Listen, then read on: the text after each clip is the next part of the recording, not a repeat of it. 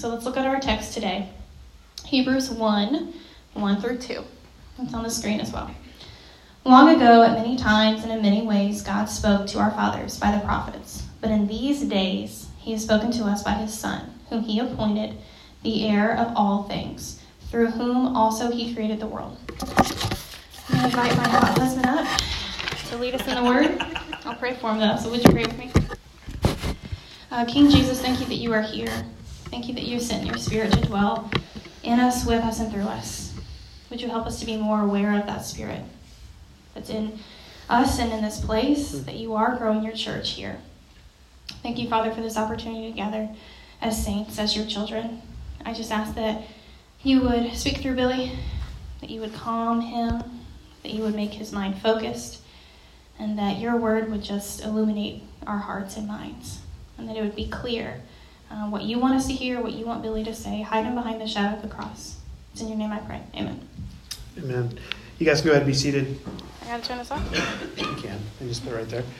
So again, yeah, welcome to Coram Deo, and we are figuring it out. So uh, we just started meeting on Sunday mornings last week, and so ambitiously we were like, ah, we'll get there at seven thirty. We got this, and uh, it was a morning. So all that to be said, we're excited. We're excited to gather together. We're excited to dive into God's Word. We are in the middle of a series called Jesus the name above every name, where we're looking at the offices, the life, the ministry of Jesus. And so we're looking at different uh, things that Christ has accomplished for us, that he's done for us. And so we're in Hebrews today.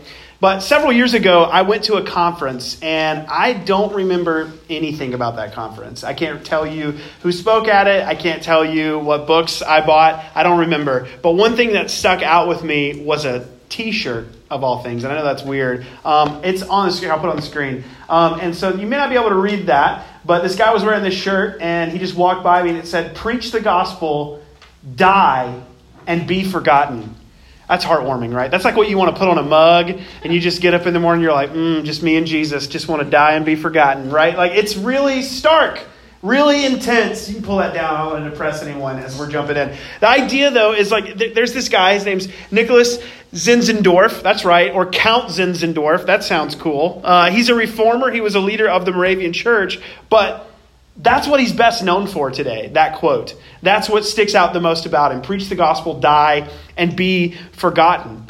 I mean, right away, that just takes the focus off of me, takes the focus off of you, and it puts it on Jesus.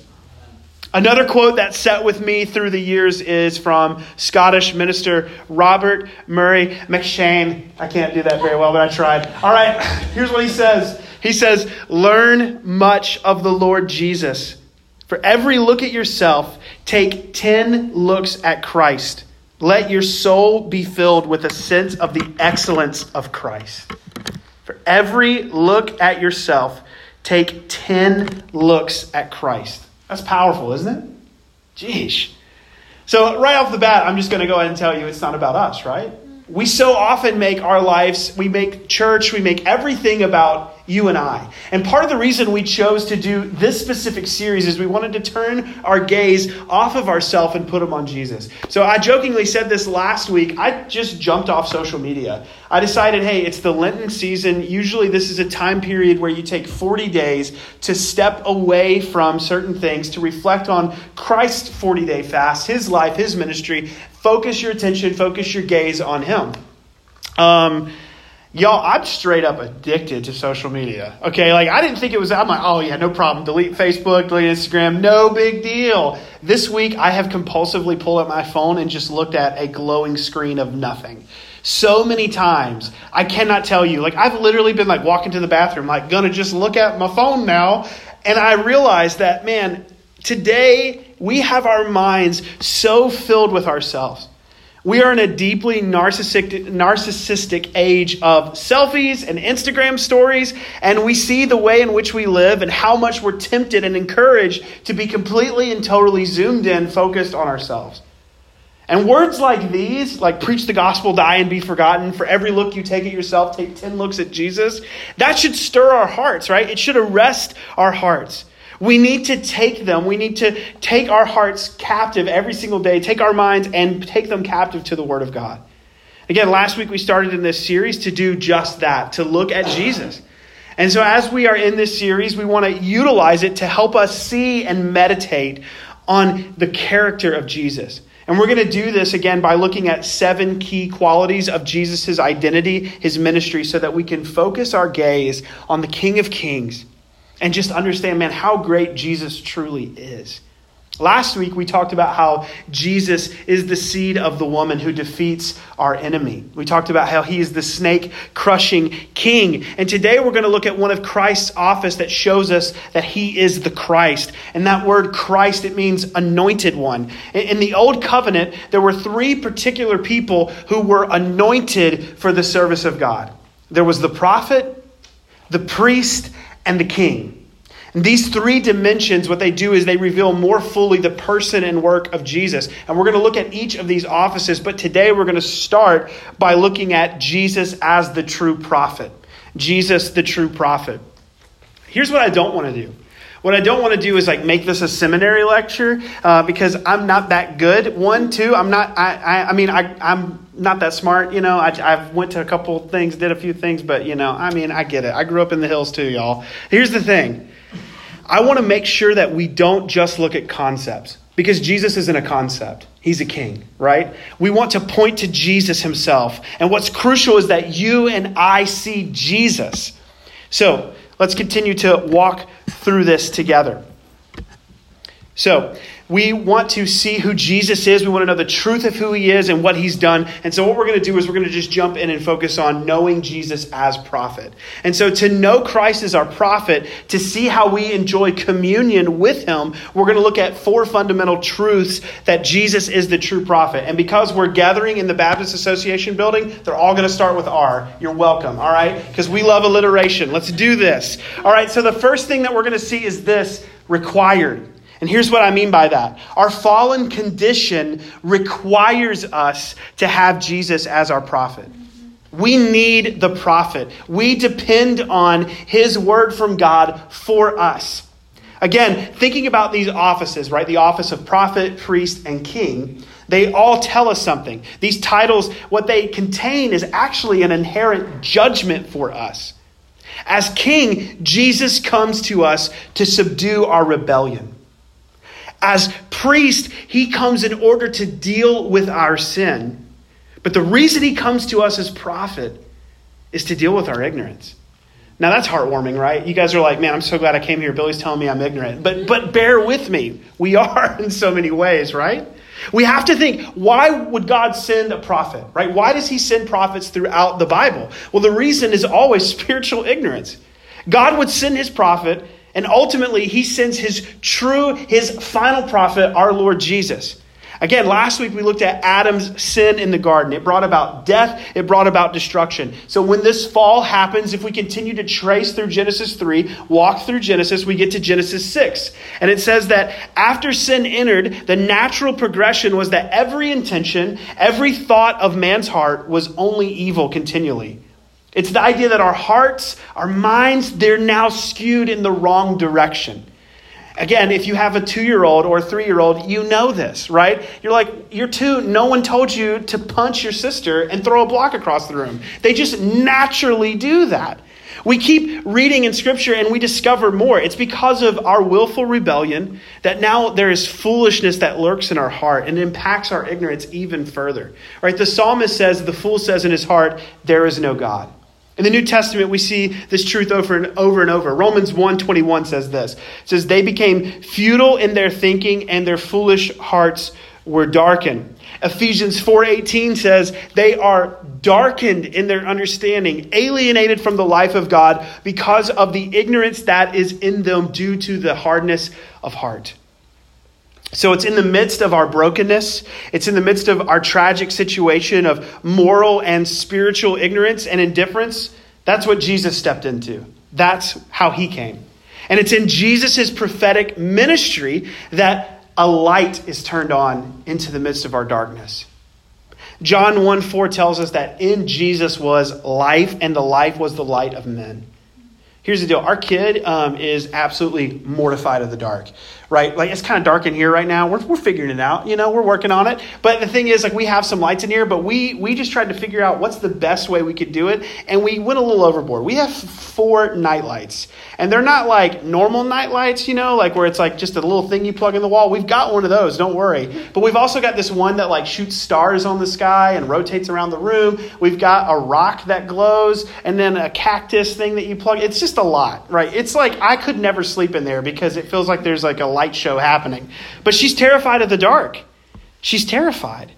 And kids are naturally scared in the dark.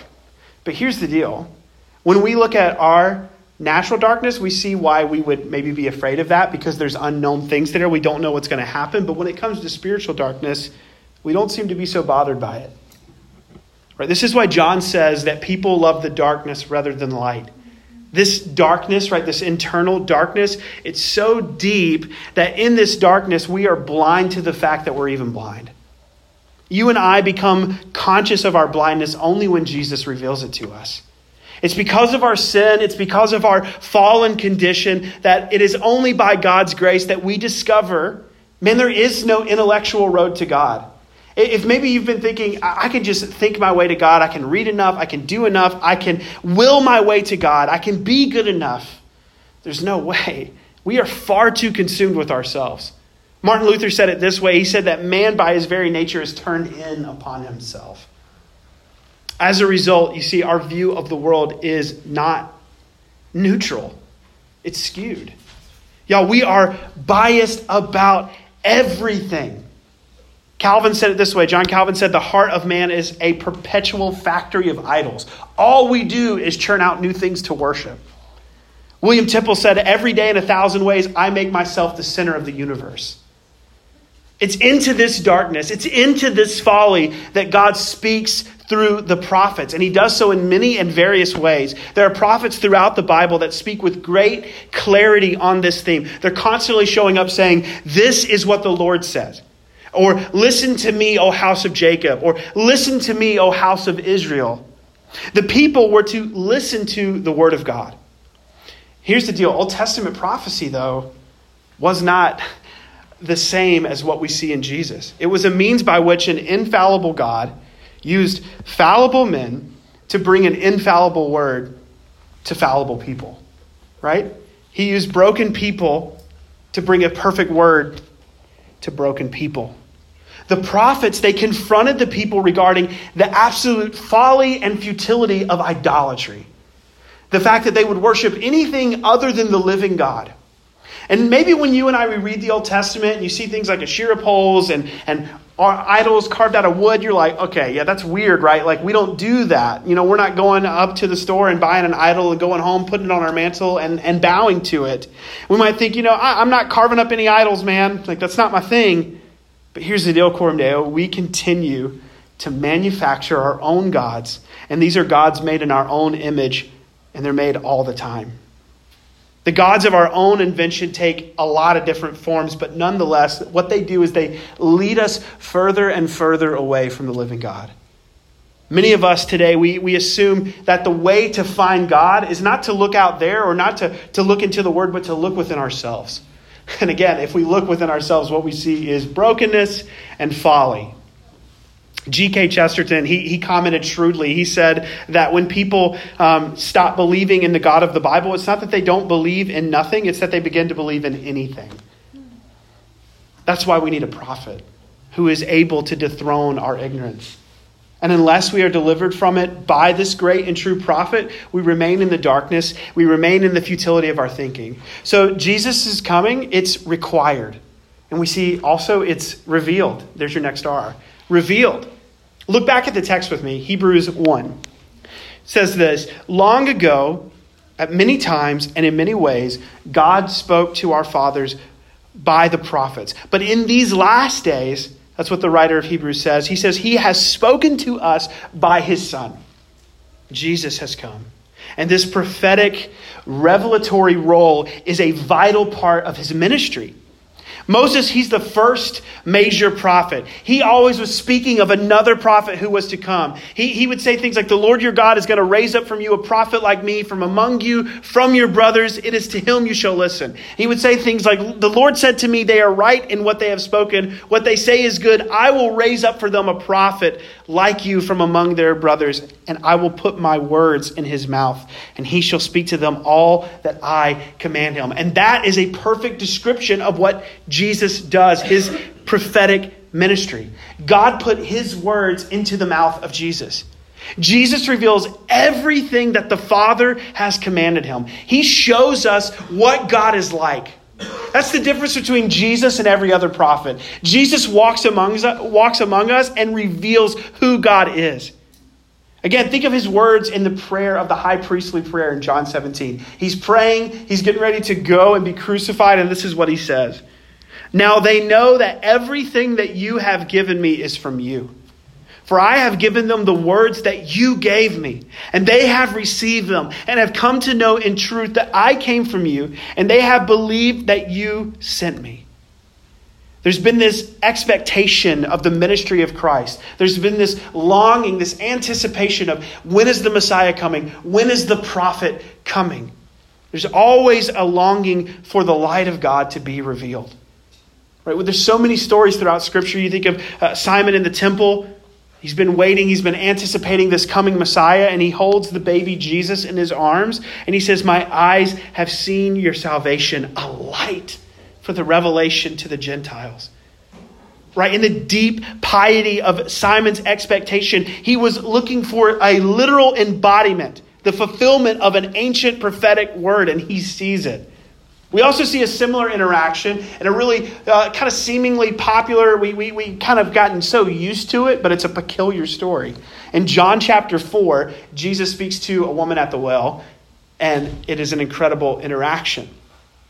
See, the idea of expectation, it had spread not just through Israel, but all the way to the Samaritans.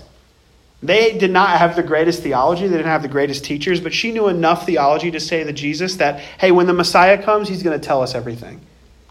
That's a pretty brilliant statement from an unlikely source. This is a Samaritan woman, someone who was considered to be outside of the promises of God. She was someone who had multiple husbands, and now she has a live in boyfriend. And she meets this Jewish stranger, and an unexpected conversation happens. And it's pretty wild that this happens.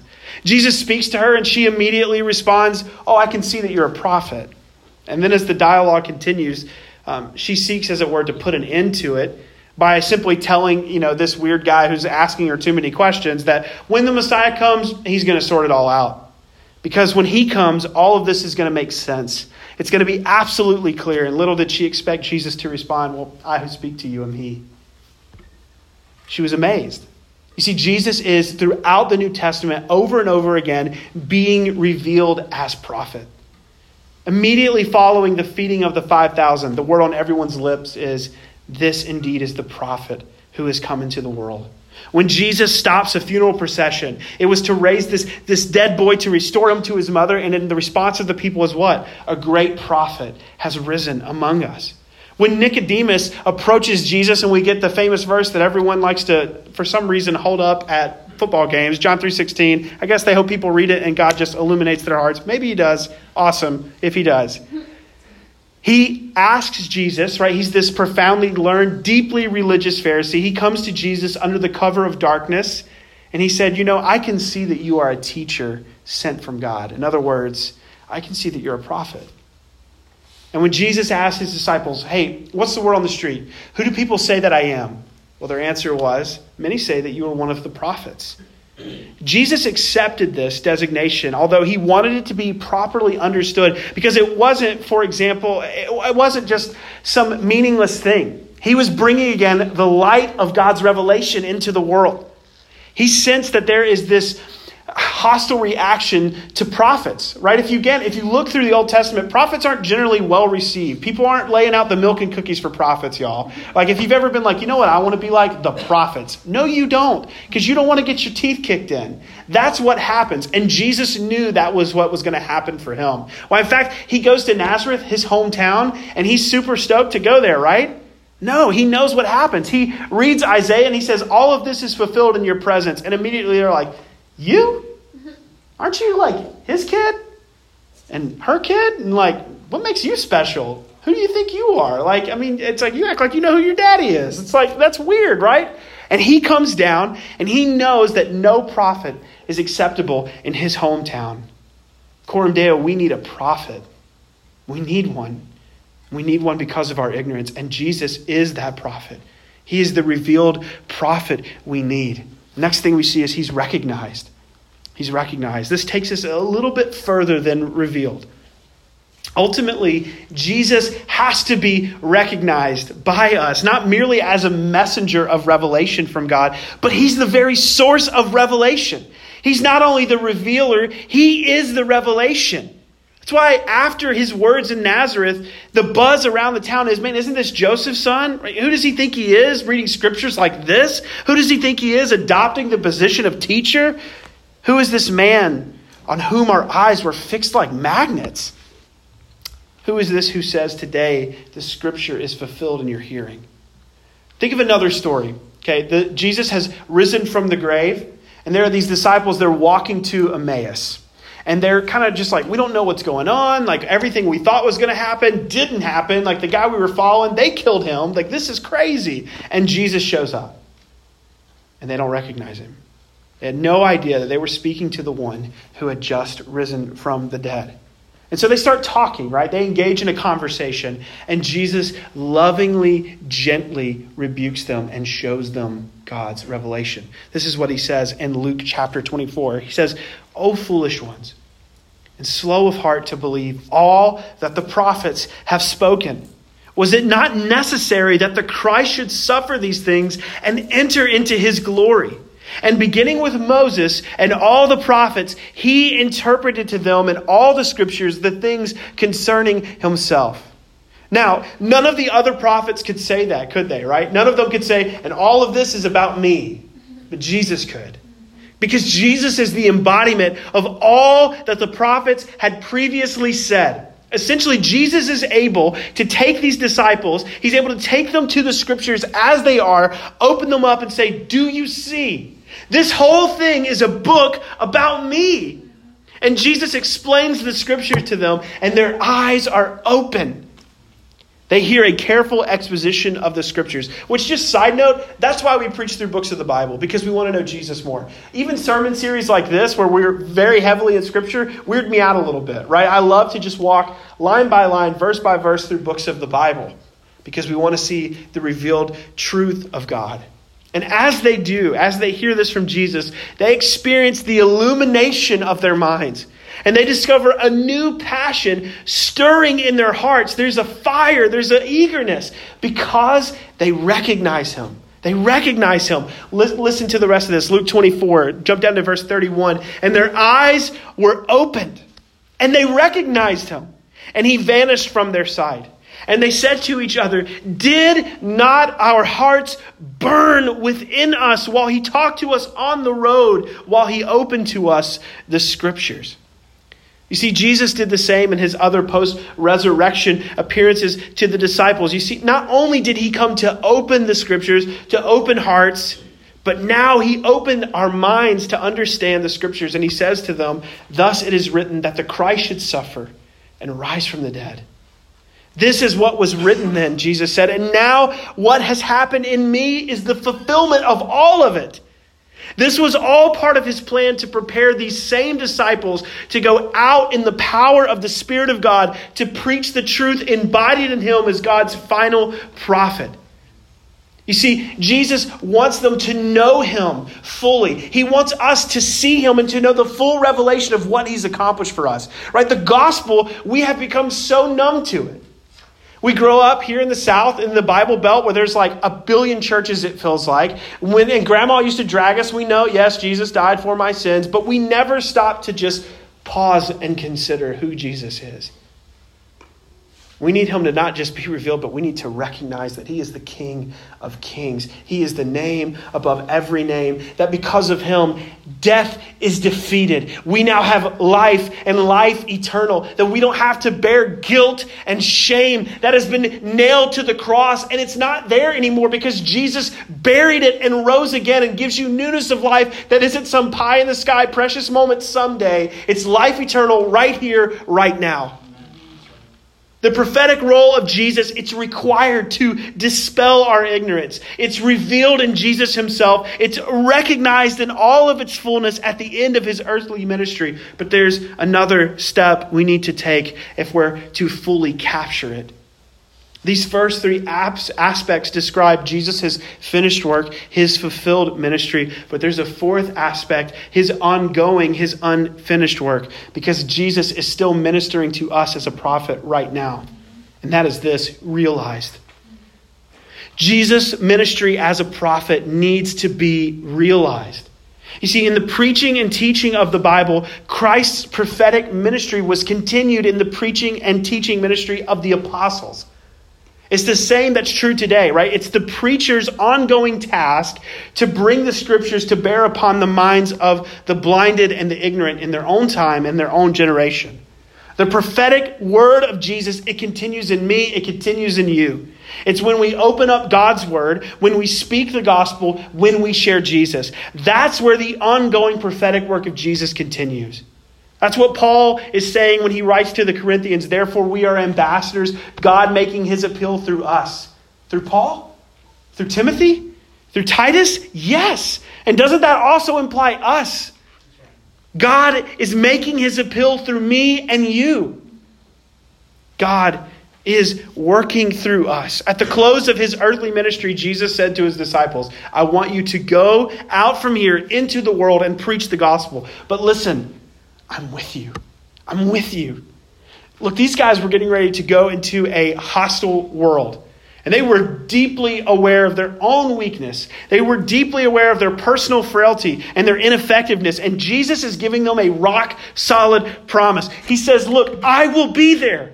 I was once lifted up on the cross, and I'm going to be lifted up again through your witness in order to draw men to myself. The task of sharing the gospel involves us simply and clearly bearing testimony to Jesus. It involves saying, hey, here's who Jesus is. Here's what he accomplished historically. Here's the significance of why he died. Here's the wonder of his resurrection. And here's the fact of his ascension that right here, right now, God is standing, praying for me to the Father. The promise of Christ is that in this ongoing ministry of God's word, he is present. He continues to speak. So we consider this reality that the prophetic role of Jesus, it's required so that it would dispel our ignorance. It's revealed in Jesus himself. It's recognized in all of its fullness at the end of his earthly ministry, and it's realized in the preaching of the gospel. But I think many of us would ask, cool, what does that have to do with me? Right? We hear things like that and we're like, okay, what does this lead to? Well, here's what I would say I would hope it leads to passion. I would hope that just like when the disciples were walking, that your hearts would burn for him. That as you see more and more of Jesus throughout the scriptures, that you would yearn for him. See, there's a vast difference between simply just conveying information to people, which can be cold and ineffectual, but true preaching, true witness Man, there's power in that. Here's the thing we talk about the things we love, we just do, okay? Like, I remember a couple months ago, I was hanging out with Tyler. I'm going to pick on him just for a minute. And he was super passionate about Pokemon Sword and Shield. And I was like, neat, dude. Like, cool, man. But he was into it. He was like, look, dude, I know I am like over 30, but it is like the coolest thing ever because it's fun. And I ended up buying the dang game. I. I was like, you know what? You got a. And I bought it. That's the thing, guys. Passion is contagious. We talk about what we love. We do. Do we love him? You might say, look, Billy, that sounds great. I'm not a preacher. Well, you may not be employed in a position, but you and I are called to be a herald of the good news of Jesus. There's a, there's a really profound difference between teaching and preaching, right? We're not simply seeking to just inform people about Jesus. We are making a personal, passionate plea. We implore you on behalf of Christ be reconciled to God. That's it. It's not just for the pulpit, it's not just for Sunday mornings. This is for the grocery store. This is for the soccer field. This is for the coffee shop. Wherever we tell others about the Lord Jesus, it's through God's power and with an awareness that Christ Himself is the great prophet of God. We say in our own words, I implore you, be reconciled to God. Receive the reconciliation that He has provided. And when God begins to work, people say, Man, I didn't know about that. Please tell me more. And we can respond, Well, then I will be glad to tell you about it. Let me tell you the story. Guys, we have an opportunity to speak into the darkness of so many, to speak into the futility and darkness of people's minds as we share the hope of the gospel. Many of us enter into dark places every week. I know that so many of you, your careers, the jobs that you have, you're stepping into places where you see clearly. It's hard to not get frustrated sometimes. We have to remember there is spiritual blindness and ignorance that is there. I want to remind you of this. As I, as I commission and challenge all of us to, like, hey, let's speak the truth of the gospel. You are not Jesus. You do not save people. No, you point people to the risen one. Guys, that should give you and I enormous encouragement. Because if that were not the case, then we wouldn't really know who was doing what, would we? Was it my convincing, you know, speech? Did I win him over? Or I mean, I, you know what? It's because I'm a doofus. That's why that guy wouldn't believe in Jesus. You are not that powerful, friend. You're not. When we're aware of the fact that God gives us this, He takes this beautiful, amazing gift, this treasure of salvation, and He stores it in earthenware vessels, fractured jars of clay. When we realize, man, I'm just a goober we can share our hope obediently, saying, It is God who saves. One commentator looking at Acts and seeing the apostles sharing the gospel on the day of Pentecost, he says that they do so with a waft of the supernatural. And he's not talking about weird, eccentric things you might see on TBN. No, not that. He's talking about what Peter must have felt on the day of Pentecost. Think of Peter. he knew that he was a complete and utter washout. Yet on the day of Pentecost, Peter finds himself surrounded by his fellow countrymen, his, their visitors from abroad, and there he stands.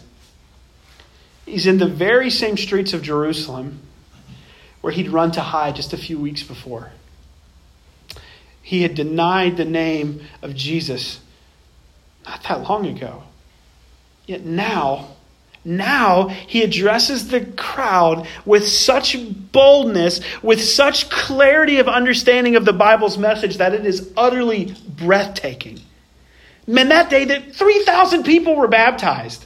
That's incredible. I would say, yeah, there's a waft of the supernatural happening there, but isn't there supposed to be? Another quote, another Scottishman. He says this When the gospel is preached, Christ walks among his people. It's the miracle of Christmas all over again. Christ clothed himself in humanity, spurning the language of angels to speak with the tongues of mortals.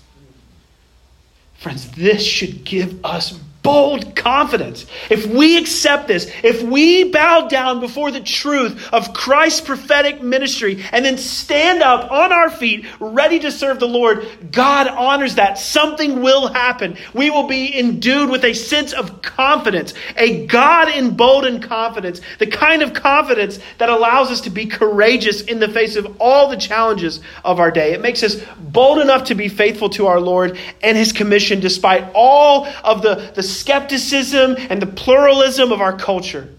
It gives us the confidence and the courage to say that there is no other name under heaven among by which people can be saved. We won't be embarrassed that Jesus said, I am the way, the truth, and the life. No one comes to the Father except through me. We will be unashamed of the, exclusive, uh, the exclusivism of Christ's salvation, right? Because Jesus alone is the way to God. He alone is the mediator between God and man. And we will be encouraged to tell others about him because we know that he is able to save to the uttermost. But here's what I don't want us to leave with I don't want us to leave with a boldness that lacks compassion. There's a compassion that leads us into the world to see with the eyes of Jesus.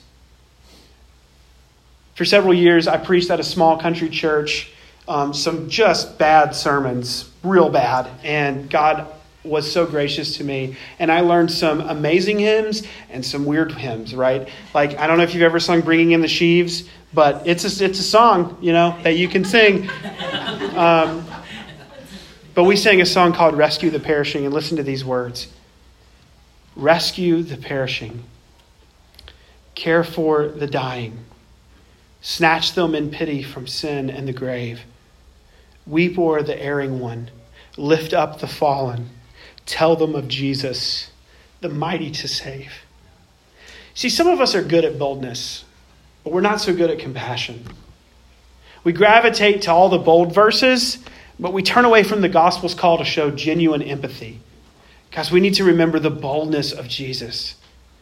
He is the Christ whose zeal for the Father's house consumed him in the temple, right? He came in and flipped tables and whipped people. Now, that's not like we don't want to just leave with that picture of Jesus because we also know that he is the Christ who set his face steadfastly to go to Jerusalem, to go to the cross. He's always about his Father's business. He's the one who says in Matthew 23, he says, Oh, Jerusalem, Jerusalem, the city that kills the prophets and stones those who are sent to it. How often would I have gathered your children together as a hen gathers her brood under her wings, and you were not willing? When we recognize Jesus as the true prophet who exercises his ministry with compassionate boldness, then we can learn, despite all of our weaknesses, to be bold with a boldness that comes from him. And despite all of our natural selfishness, to discover a compassion that comes from Christ and makes us say, Oh, Morganton, Morganton. Or, Oh, Burke County, Burke County. We so much want to see Jesus be made much of to know him, to know that he is the true prophet. So, how might God use you to speak the truth of Jesus to those around you? I think it's easy to hear sermons like this, maybe feel emboldened for a bit. You know, maybe, and don't do this, leave a tract instead of a tip. If I ever find out you do that, we're going to have a conversation and love, you know, and compassion about how you're wrong. You see, I think part of this is because we lack compassion, right? I think we can be bold and then we lose that. Because what's going on across the street, what's going on in their lives, it doesn't really affect me. We can be bold enough to kind of want to awkwardly work Jesus into a conversation at work. But if we don't have compassion, if your heart does not break for your neighbors, if your heart does not break for those whose lives are in bondage to opioids and addiction, if your heart does not break for the refugees who come to this community and find no welcome, if your heart does not break for your neighbor who feels like they're not going to make it another day because they don't know Jesus, they don't know the hope that you have, friends, I would encourage you, man, plead to the Lord to give you a brokenness and a, and a compassion that only He can give. I mean, I would just encourage you drive around your neighborhood on your way to work in the morning, look around and pray and say, Lord, please give me the eyes of Jesus. Help me to see with compassion. Do we know our neighborhoods? Do we know our workplaces? Do we know our friends? Do we know their hurts? Coram how can we speak the hope of Jesus? How can the prophetic voice ring out in our words? Let's pray together. God, you are so good to us. You love us with a love that is unfathomable, Lord. You showcase to us mercy unending. Father, I pray that you would reveal yourself to us, that you would make much of yourself in us, God. I pray that we would seek you over and over again and again, that we would speak your prophetic word with boldness. And we know that word to be the gospel. God, would we know the gospel? Would we see the truth of your life, a life that none of us could hope to live? A life that was perfect in every way. Would we see the truth of your death, a death that was died that we deserved? A death that took on our shame, our brokenness, that took on the rejection of the Father and that it was nailed to the cross, and that in your resurrection now we have life and life eternal. Would we believe this truth, Lord? Would we walk in this promise? And would we speak this hope to others? Would we seek for others to be reconciled to you as we have been reconciled? Thank you, God, for revealing the truth, for turning light on in the midst of darkness. Pray all this in Jesus' name. Amen.